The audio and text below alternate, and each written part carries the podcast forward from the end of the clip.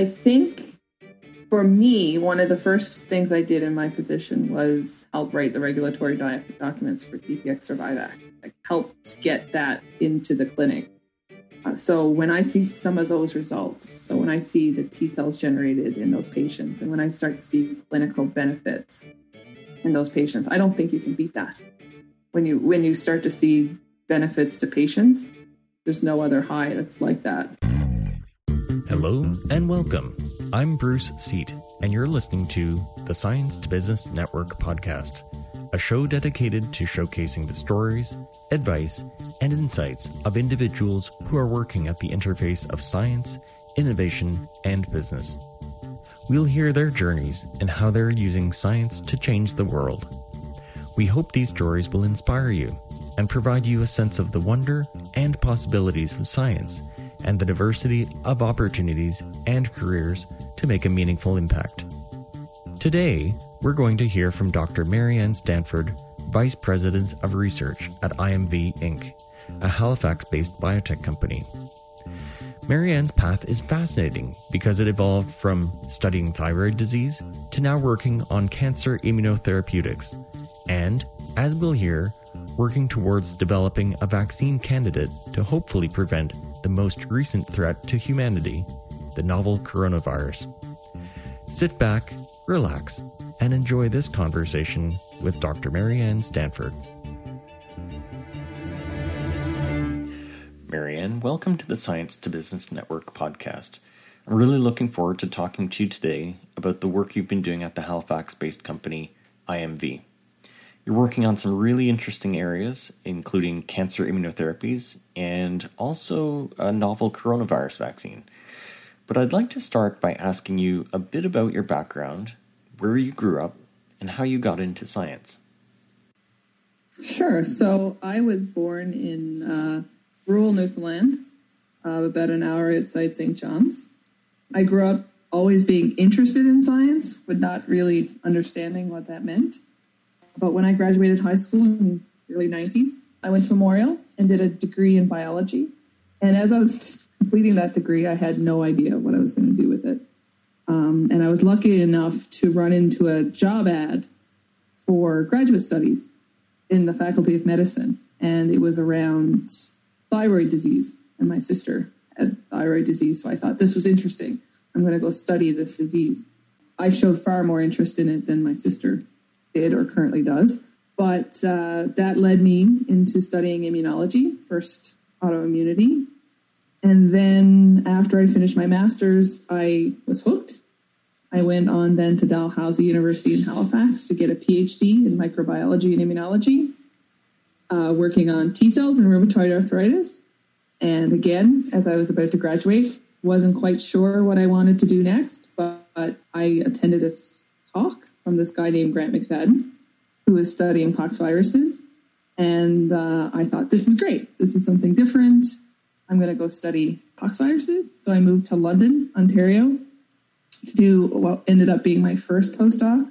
And I had planned to go there to study the viruses and how they manipulated the immune system. And within the first couple of weeks, uh, Grant came to me and said, We have this project where we're studying how this virus can be used to treat cancer are you interested in taking this on? And I'm like, yeah, sure, great. And that started me on a seven year journey studying what is known as oncolytic viruses. First um, with Grant, and then I moved after about four years, and Grant moved. He moved to Florida, and I moved to Ottawa to study with Dr. John Bell. And uh, so that was my postdoctoral experience. I was a postdoc for seven years. So there's light at the end of the tunnel for the long postdocs. When I was finishing up my postdoc, I really didn't know what I wanted to do next. So the classic route is to um, interview for academic positions. And I did that for about two years. And I was getting frustrated with the length of time it was taking. So I was looking for other opportunities. And as I was interviewing for academic positions, I saw a job ad at what was then Immunovaccine, looking for somebody with expertise in infectious disease and immunology. And I was like, this is me. This is great. So I applied, I did an interview. And then on one day in September, I got two job offers. on the same day, um, one from an academic institution and one from Immunovaccine. And uh, after a lot of soul searching, I um, eventually made the decision to move back to Halifax and join Immunovaccine. And um, I've been there for about 10 years. It's an interesting journey and a good example of how being patient and persistent eventually paid off. I was wondering if we could back up a bit to your time as a graduate student at Memorial University. You were involved in Let's Talk Science, a volunteer program that helps bring science to life in the classroom of elementary school kids. How'd you get involved with that, and what did you learn from the experience? Um, I think it was at the time it was a continuation from what I had done in my undergraduate. So in my undergraduate degree, I'd been involved in student life and student outreach. And so then when I became a graduate student, it didn't have the same sort of network. So I looked for networks in which I could engage other students. Um, and Let's Talk Science had recently um, started at Memorial. So this was great. I could engage with other graduate students, but I could also then engage with children and science outreach, which I've always enjoyed. In retrospect, it probably helped me get to the position I am today because I was comfortable right from the beginning of my research career with talking about science. Um, so many scientists are not always 100% comfortable talking to the lay public about about their science. Um, but I started right from the beginning, right from when I started my master's degree. In terms of your path towards IMV, what was that transition like? Um, it was actually probably smoother than I would have anticipated. I think when you're a PhD and a postdoc, you feel like you're very well prepared for the academic path. You feel like, you know, everything has culminated to this transition. But my transition to immunovaccine was fairly smooth. I was still doing what I'd been trained to do, which was research. Uh, my postdoctoral experience, although it wasn't planned to be an industrial postdoc or this was in the time before Mitacs, it actually ended up being sort of structured in that way. So I, I worked on academic projects, but I also worked with companies adjacent to the lab. So I already had a comfort level with things like quality and study plans and a lot of the jargon and the idea of how industrial research was conducted. So I was just immersing myself full force into it um, maybe because I was going to a familiar landscape, having lived in Halifax, it made it probably a little bit easier. Any lessons then from that time? Um, I think I probably stressed too much about the decision. I think I probably thought too much about it. I think it's not such a such a, a gap or a jump that I, I originally anticipated, especially if you're doing, you know, going from one research position to another it's not that different. I think there's a lot of misconceptions about how research is conducted in biotech or even pharma that's not necessarily grounded in fact. And I think there's a lot more opportunities today for people in that time in their career to actually be exposed to that sort of research. So I don't I don't think um, the same misconceptions may or may not exist. You did your postdoc with Dr. Grant McFadden and then Dr. John Bell. Both are amazing scientists, but both also started companies. Did they have any influence on you going into industry? Yeah, I think with different mentors, I may have taken a different path. I mean, both of them are very pro working biotech. Obviously, they've had relationships, their you know their careers. Um, I think being exposed to that throughout my training um, definitely took away some of the misconceptions and some of the preconceived notions I may have had. And definitely they encouraged me to do research in whatever form that I chose. It was never about, you know, you're only a success if you go this path. Um, they were both very supportive. Did you have any early mentors at IMV? So again, it was it was very interesting because coming back to Halifax, the research community is relatively small. And I so I came back and I was able to secure an adjunct appointment at Dalhousie in my old department where I did my PhD. So that was great because it was familiar and I didn't have to sort of introduce myself every professor there. And so I found the ability to collaborate with with former professors was was great. And so I think I got some research mentorship definitely from them. The scientists that were at IMV when I joined, we were about 12 to 15 um, in the company. So we've and some of those some of those people are still with the company today. So there's there's a a group of us that have been with the company for a very long time. So you've been there almost a decade, I think. Yeah. How has it been to transition from a startup phase to a larger, more sophisticated organization? It's it's been very interesting. It's been a um, a wild ride at times. Um, I think what's great is that we've grown because we've been successful, um, and I think part of the reason we've been successful is because we've always prioritized the science. So it's been interesting to see the science sort of play itself out, and as a result, the company grow. It's been a steep learning curve. I think when you're in a very small biotech, um, you have to learn how to wash the dishes. You know, you have to be able to do multiple things and be comfortable doing multiple jobs. And as a company grows, you sort of then have to then focus on going back to what you're specialized in. And not everybody loves that. Some people love trying to dip their fingers into everything. I've been happy to go back to just doing preclinical research um, and having that focus again. So, after your postdocs, you started your industrial career at IMV as a director of research. What kind of projects were you initially involved with? So, at the time when I joined, we were writing the first regulatory documents on what has become DPX Survivac, which is our lead clinical candidate in immuno-oncology. So uh, we were just getting into immuno-oncology when I joined the company, and we still had some infectious disease programs, mostly very preclinical. In the time since I've been in immunovaccine and now IMV, we went through a name change. We have focused more and more on immuno-oncology, DPX Survivac, while maintaining a smaller program, I would say, in infectious disease. And during the time that I've been at IMV, we um, advanced one infectious disease vaccine into the clinic. What was the genesis of IMV? Who founded it? this is a great story.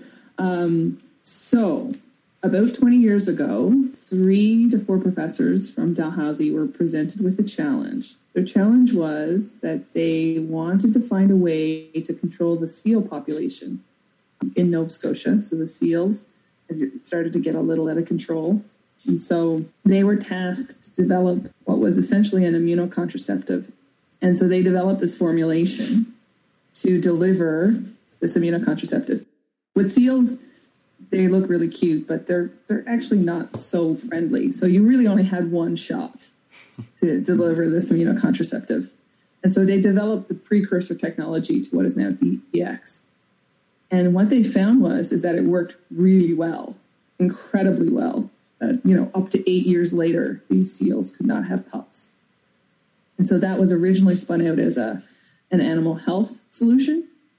You know, immunocontraception for seals is a pretty niche market, so the company didn't didn't do that for that long. And actually, that whole technology has been since out licensed. And then we said, well, where else do you really need to induce very strong immune responses? And, and so most of our focus has been in cancer, where generating immune responses can be a huge challenge. But we have, over the years, had several projects in infectious disease also. Hmm. So, oh, yeah, from seals to ovarian cancer. It's a, it was a full circle moment. Do you have any personal connections to cancer? Oh, who doesn't? Mm. Um, I think the first um, the first connection I really really connected to cancer was when I was in high school. Um, my grandmother was diagnosed with a fairly aggressive head and neck tumor. I don't think I fully appreciated how bad it was at the time, but that thanks to a very aggressive surgeon, she um, she died with cancer, not of cancer, a couple of years ago. So she, I mean, she was a success story. You know, kind of joked that um, she outlived everyone, but it was basically because she had very good doctors who pursued very aggressive treatment but yeah, I think, and that was just around the time I was finishing high school. So I think in some ways it probably imprinted on me my, my drive to eventually end up in cancer. Immuno-oncology does seem to be set to become one of the central platforms that has a real shot at providing cures for cancer. What excites you about the potential, and what challenges do you face to convince yourself that this is the right direction to go? Yeah, I think the the capacity is is is amazing, um, and the ability to sort of, I mean, you know, you think your immune system is such an amazing creature, right? And the fact that we could convince your immune system, oftentimes, to see the cancer and destroy it, you know, it's the best biological machine to do it, right? Much better than chemo, much better than surgery. So I think as we understand the immune system a little bit better, which every every trial, every every research proposal, we understand the immune system a little bit better. We're getting better at manipulating it and making those treatments safer and more effective. So yeah, it's a very interesting field to be in. Mm-hmm. Um, we've been very lucky, but you know we've based it on science. You know we've we've said we have to convince ourselves at each step that the data we're seeing convinces us that the science is solid. And, and so, in comparison to other people, we're, we're not focused just on the clinical results, which isn't really important, but like seeing that the T cells are there, seeing that they're getting into the tumor, they have the capacity to do what they're going to do. Um, I think that's really satisfying when you see those pictures of tumors before and after treatment, and you can see the T cells getting in. That's that's really cool. In terms of IMV's immuno-oncology work, how has that been evolving, and what kind of diseases and therapies are you focusing on? So it's interesting. Um, I think when I joined immunovaccine in 2010, even then people thought, oh, immuno-oncology, using your immune system to treat cancer, nice idea. It's going to never work. Of course, then we had, you know, in 2013, the breakthrough of the year being PD-1 inhibitors. So I think there's been a whole revolution in immuno-oncology and the belief that it can be used we've focused on generating strong T cell responses against tumor antigens, and we've been very successful. And we are currently in phase two in multiple indications. I think the one, the one that we're most um, advanced in is ovarian cancer, but we also have data in uh, diffuse large B cell lymphoma. And we have a basket trial in collaboration with uh, Merck, combining our product with uh, Keytruda in five different cancer indications. So we're in phase two, and, and we've been generating good, solid, strong data, and we will continue to do that. How has it been working with big pharma like Merck, as an example?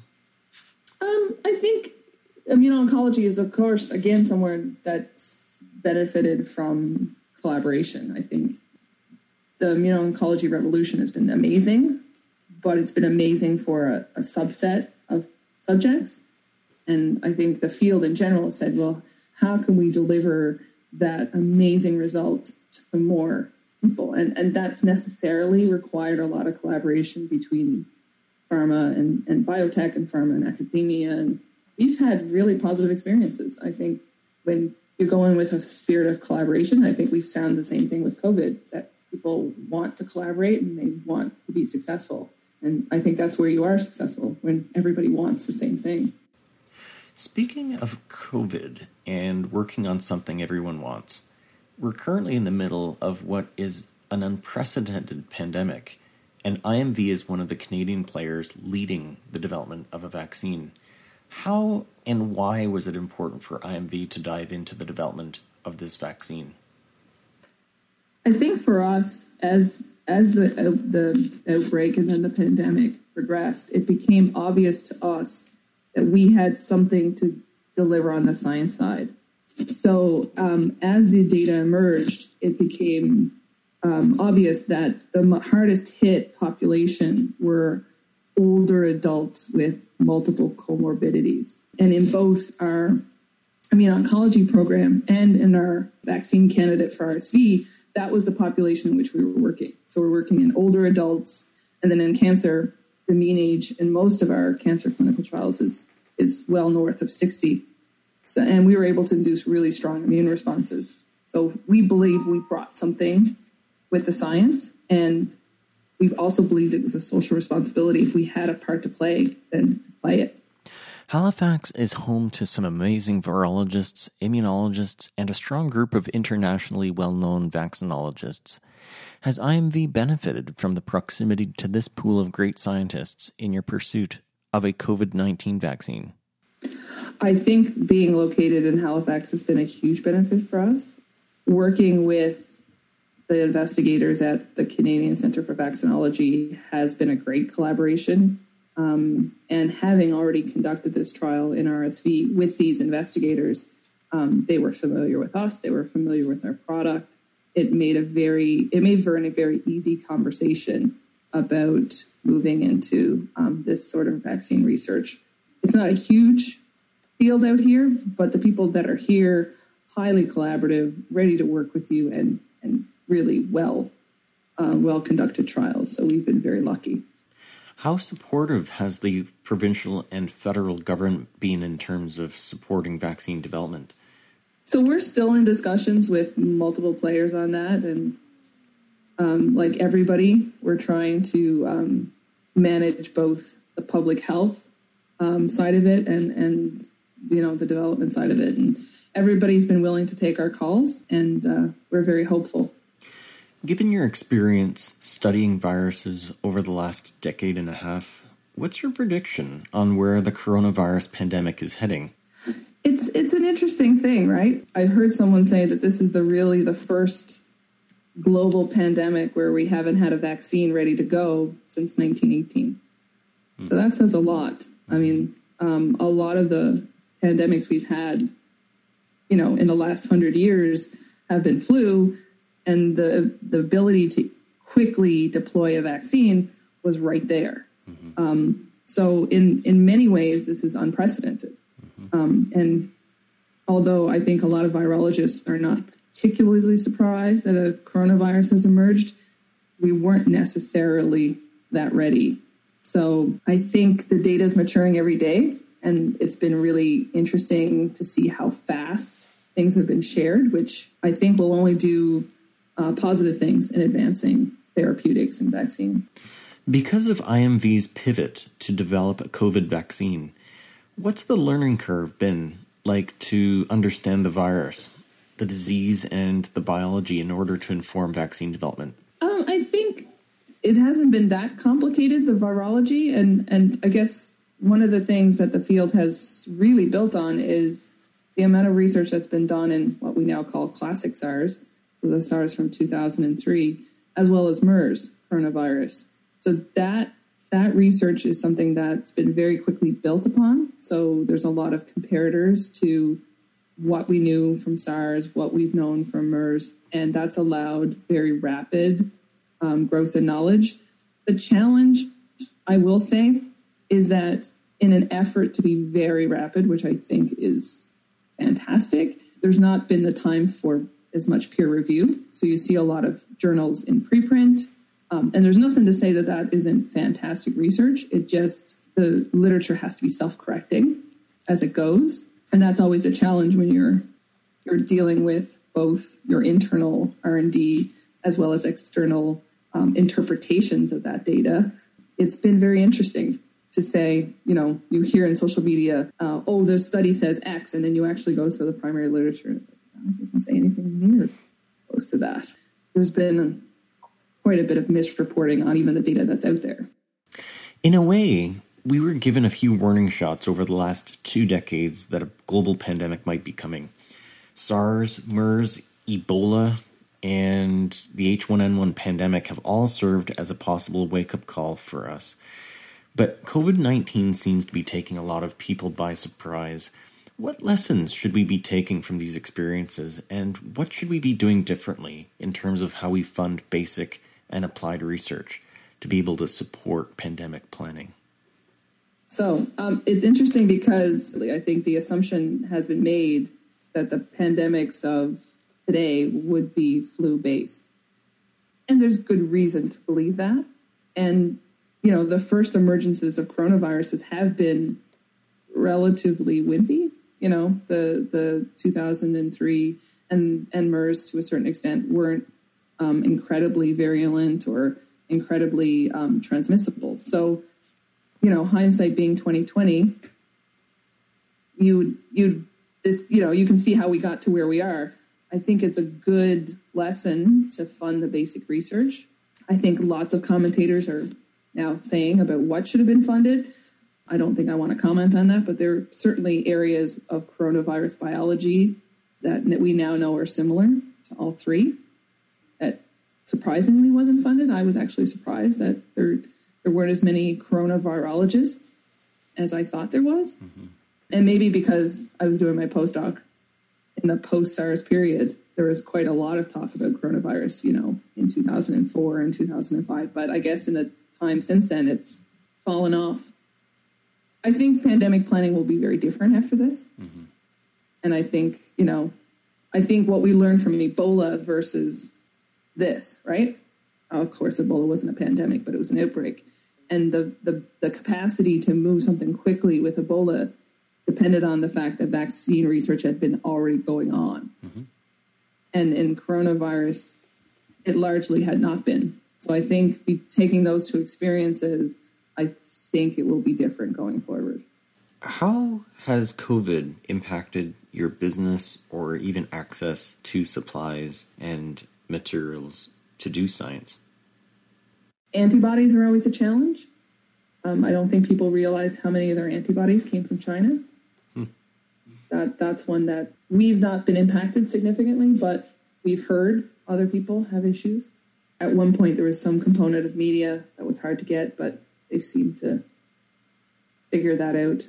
The consumables are fine. I think some sometimes some supplements we have to be very proactive, and I, I think because of our quality system, things like um, supplements and things, we have you know whole lots of them. So we're probably better better prepared than maybe some academic institutions. But yeah, we tend to order now in bulk because we're not sure when the next one will come. Mm-hmm. So that's um, it's been it's been an interesting thought process between managing staff and managing supplies and managing shipping and managing logistics in a very different way. It's it's forced everybody to communicate a lot more, which is good. I think for an organization to optimize your communication is a very positive thing. It's just not not the way you want to have to do it. In terms of communication, how has COVID impacted your ability to hold meetings and are you using virtual tools more and more? So we had a Microsoft 365 approach implemented about a year or so ago because of the the remote office in Quebec City and and, and one in, in Halifax. So we have we've been very comfortable communicating either through Teams or through Zoom and through multiple um, different platforms. So we were really lucky. We that was seamless for us. People were already pretty integrated in communication that part has been the easy part. It's been when everybody is coming in from Zoom is a little bit jarring, right? We used to have one or two or three people remote. Now we're having meetings with 20 people on Zoom at once, which own logistical challenge. As you know, I work for a multinational company, so I was on a meeting today with about 500 people. So there's probably a lot more of that happening with COVID. But what really surprises me is that the system actually has this kind of capacity and doesn't crash out. Oh, their capacity blows my mind because um, I've heard from members of our staff that their kids, like college age kids, have discovered Zoom, and that's how they're connecting. So I'm surprised. I should not would mm-hmm. that it hasn't it hasn't undergone any any glitches and collapse. I mean, it's been seamless for us. Um, I think more people are just are exploring it, but I mean, on my personal life, my family has discovered like not Zoom, but the capacity for multi-user video chat. Mm. For better or for worse, it's like, oh well, we're going to get together and do family things this way now. I'm like, okay, it's kind of like work, but I'll, I'll take it. Yeah, it's funny you say that because we're going to have to actually celebrate my mother's 80th birthday probably through Zoom so that we don't accidentally infect her with COVID. Yeah, we did this with my mom last week. Mm-hmm. She had her birthday. Okay. We, we did it all virtually. It's uh it's very interesting. I think we're going to have a family game night. We're going to play some sort of online video game. All my family's in Newfoundland, so we're used to being remote. We are, but now they all have to use being remote to each other. Whereas they can usually just walk in to each other's front door every day. Now they're, I think there's a little bit of, they're, they're getting, they're miss, they miss each other. Whereas I've always been remote, so I've always called in. What does your family say at the dinner table on uh, on the vaccine effort here? Are they uh, grilling you on when this is going to become available? Um, no, it's funny because you know, again, I'm from a really small town, so when we made the announcement, it kind of went through my small town, and so my mom hears from people. They don't they don't email me and say great job. They email my mom and say, oh, isn't this great? Marianne's working on this. Um, so shout out to them, everybody in Blaketown. Um, you know, literally 750 people at Christmas, so really small place, and I'm related to half. So it's been interesting. My mom's like, "Oh, I ran in, or I got a message from so and so. She's not running into anybody." Um, and they said, "Oh, this is great." So um, they're kind of used to me talking a lot of immunology around the dinner table. They kind of just, I mean, my my sister works in mental health, so I mean, she has she's essential too. So we kind of joke that we're the two essential services. She has to go to work every day too. I wonder how many Haligonians are aware of just how many top vaccinologists, scientists, and companies are actually based in Nova Scotia. Do you get a sense that it's well known? I think to a certain extent it is. I think um, we've been around almost 20 years now. Mm. So the company existed in some form even 10 years before I joined. And I think we have some long term investors in the Halifax area, and they've been really great boosters. I'm not sure anybody was that surprised. I mean, over the years we've we've worked on different infectious diseases, so I don't think it was that much of a surprise. Uh, we got great coverage in a local newspaper, so that was great. What's interesting about your career is that you've managed to maintain academic connections and you're affiliated with Dalhousie University. How does that work?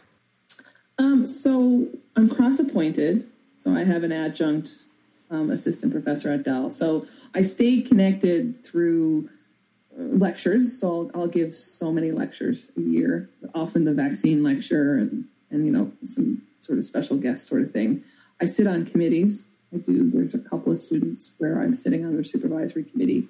And then we have ongoing collaborations with several of the researchers at Dal. And that sort of keeps me connected to the department. And it's interesting. You know, something comes up and, and just being around sometimes somebody will think of me. And I'm also connected through CCFE. I'm a member at CCFE and also the Beatrice Hunter Cancer Research Institute runs out of Dal. So I stay connected to the cancer community through that group. Do you or IMV take on any students? So we have postdocs mostly. Mm-hmm. So we have a pretty active co-op program of undergraduates. We always have undergraduates within the lab. I would say under normal circumstances, we would have two or three around all the time. And then the place we've also focused is with postdocs. So we work with Mitacs, pretty robust collaboration with them. And um, that also helps keep us connected to the academics because they have an academic mentor as well as us. Mm-hmm. Um, and we typically, I think we're only, we just have one right now. We just had a postdoc finish. So we tend to have one to three postdocs in the lab at any one point in time. How has the integration been with those postdocs? So when Mitacs first started offering these fellowships, we had two postdocs, and this would have been about five or six years ago. And we we had two postdocs and one after the time that she'd been with us said you know this was great. This was great experience. I'm going to go off and I, I, I think the academic path is for me. And she went off to stanford and did a second postdoc and then she came back to dalhousie um, and started her own lab and we collaborate with her to this day so we, we have this collaborative research and she understands us and we understand her and it's such a great collaboration the other postdoc after the postdoc said, you know, I, I really love working here. And she integrated uh, into the company and now she's the director of product development. So like that was our first experience with postdoc. So we've had a very positive experience. Um, and it really, after two years, it's one of those two. It's, it's either this really fits and we call it the two year job interview, or they sort of get that academic experience. They go on and do something else. And, you know, we, we've connected with them. So it's been really good for us. Sounds like you've got the almost the best of both worlds. You've got the you know, the academic affiliations. You're still interacting with students. You're teaching. You're working on some really interesting and important projects at the company. Is this sort of a, a pretty good place to be right now for you? Yeah, it's not. Yeah, it's not bad. You know what I mean? Like, um, I can't complain. I think we really benefit from being close to the academic center, and I, I love that interaction that we have locally.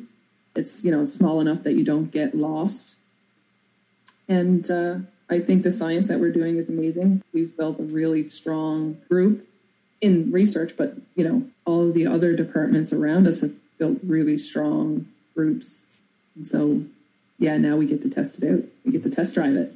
Mm-hmm. Um, but uh, yeah, I've been I've been very lucky, and luckily, you know, if you're from this area, it's very easy to recruit you back. We've been, we've benefited from that. We've brought, certainly brought people from outside of Nova Scotia into Nova Scotia.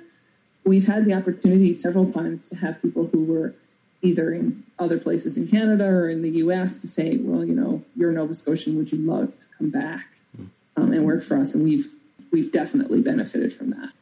Have there been any notable recruits that have come back home to Halifax or that have come to Halifax? I'm trying to think which is the most recent one. I know we recruited a research scientist who had been working at Harvard, and um, hmm. she wanted to come back to Nova Scotia, so uh, we made that happen. So we were we were pretty pretty pretty pleased, and she's pretty happy to be back in Nova Scotia. So What's the work life balance like in Halifax? Oh, it's pretty good. Mm-hmm. I mean, you know, work life balance sort of went out the window the last couple of weeks, but in general, um, you know, we really try to, you know, to tell people the the best science is always done when people are happy and they're rested and they're, you know, so I mean, you know, we we focus on summer hours. Like we let people go early when we have good weather because we have it for such a short period of time. And mm. I think that's a definite advantage of working out east is that there's a different sort of, and both, you know, both both in Halifax and Quebec City, we both have very similar size cities and similar. That we're more alike than we're different. Let's put it that way. Mm-hmm. Early in the company's history, you sometimes had to be in front of investors and sometimes the media how do you approach communicating to investors and lay audiences in general? It's an it's very interesting. I mean, investors will run the gamut from people who, you know, invested in us when we were shooting seals, you know, contraceptives, to you know very sophisticated um, specialist investors in the U.S. So I mean, you you have a very different knowledge base and you sort of have to be ready to adapt your message to whoever you might be talking to. It's a little bit of a skill set. Mm-hmm. That's where Let's Talk Science has helped, mm-hmm. sure. Being able and being comfortable, um, not resorting to jargon, which sometimes is difficult in immunology, as you can well imagine, because it's full of acronyms. But you know, it, at the end of the day, you want to get T cells into tumors and destroying them. Do you enjoy communicating science? I do. Yeah, I do. I, I I like I like it when I feel like I'm connecting to somebody and they understand where I'm coming from, and then they sort of get it. Like you know, when somebody's like, "Oh, that's cool," that moment is is amazing. It's almost like a data rush. You know, I, I there's a joke amongst my staff that I'm very data driven, um, but that's second only to to talking to someone and you know explaining them a technology and then finally oh wow that's really cool. So yeah i really do appreciate and i mean i've i've done things like soapbox science and i think communicating science is so important. If we want to if in, in situations like we are today we want people to understand science then it has to be an ongoing conversation. You can't just show up when things are you know dire and say please listen to me you have to have been talking mm-hmm. for a while. If you weren't doing science, what do you think you'd be doing? Mm, it's a good question. Um, I've I heard a wise scientist say if you could think about doing anything other than science, then you probably should be doing it. Which is a pretty pessimistic view of how hard science can be. Uh, I don't know. I'm a Newfoundlander. We're very musically inclined, so maybe maybe something in music. Do you play music? Um, yeah, I sing mostly. Mm. I come from a long line of singers. I play a little piano, learning the guitar with my son. I love music. I love teaching. My, my parents are both teachers. Mm. Easily, I could have been a teacher. But yeah, I can't. In reality, I can't see me doing anything other than science. Mm. You've had an interesting career path and seem to have thrived in the startup biotech sector. Would you recommend a career in industry to young scientists? If you're passionate about it, I would say absolutely. It's an interesting field. I, I find um, that if you're passionate about it, the, the position will come and the opportunities will come. Um, I always, I think you've probably heard me say this that I think people should prepare for the next opportunity instead of planning for it. So, you know, the more prepared you are for good opportunities, the more that will come your way. But I don't think I could have planned career trajectory that I've had. So I don't necessarily advocate for being.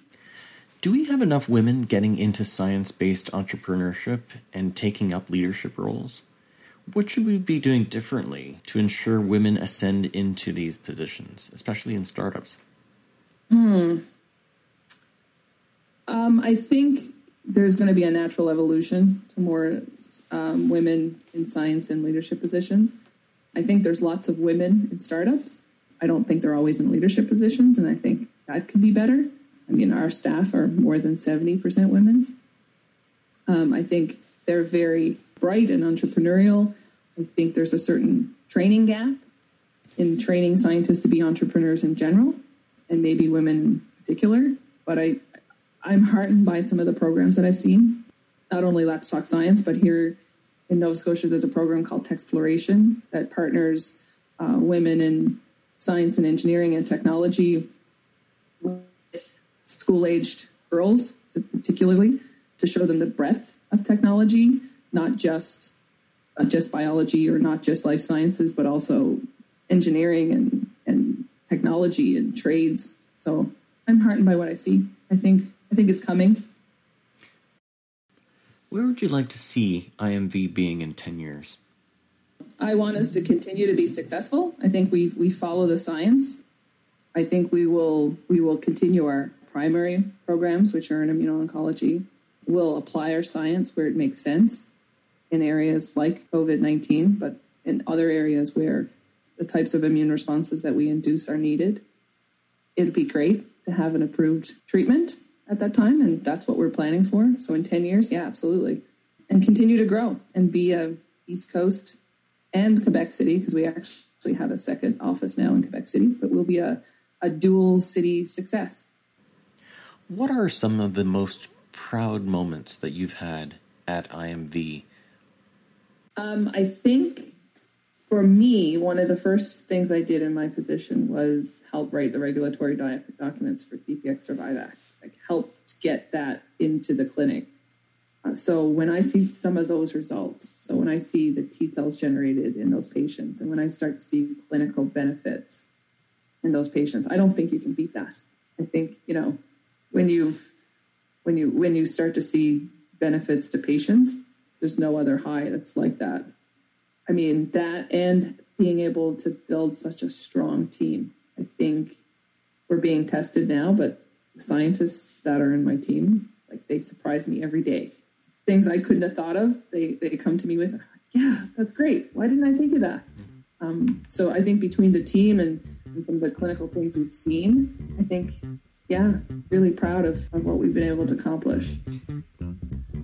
We'll wrap up there, but I want to wish you and IMV all the best in your pursuit of a coronavirus vaccine and in all the work you're doing in oncology. Thanks for taking the time to sit down with me and sharing your insights and your journey. Anytime. Happy to do it. Thank you. Thanks, Marianne. You've been listening to Dr. Marianne Stanford on this episode of the Science to Business Network podcast. If you're interested in learning more about the Science to Business Network, please visit our website at www.s2bn.org. If you have any questions or comments about this episode, please feel free to email me at bruce.seet at s2bn.org. That's B R U C E dot S E E T at S2BN.org. Thanks for listening.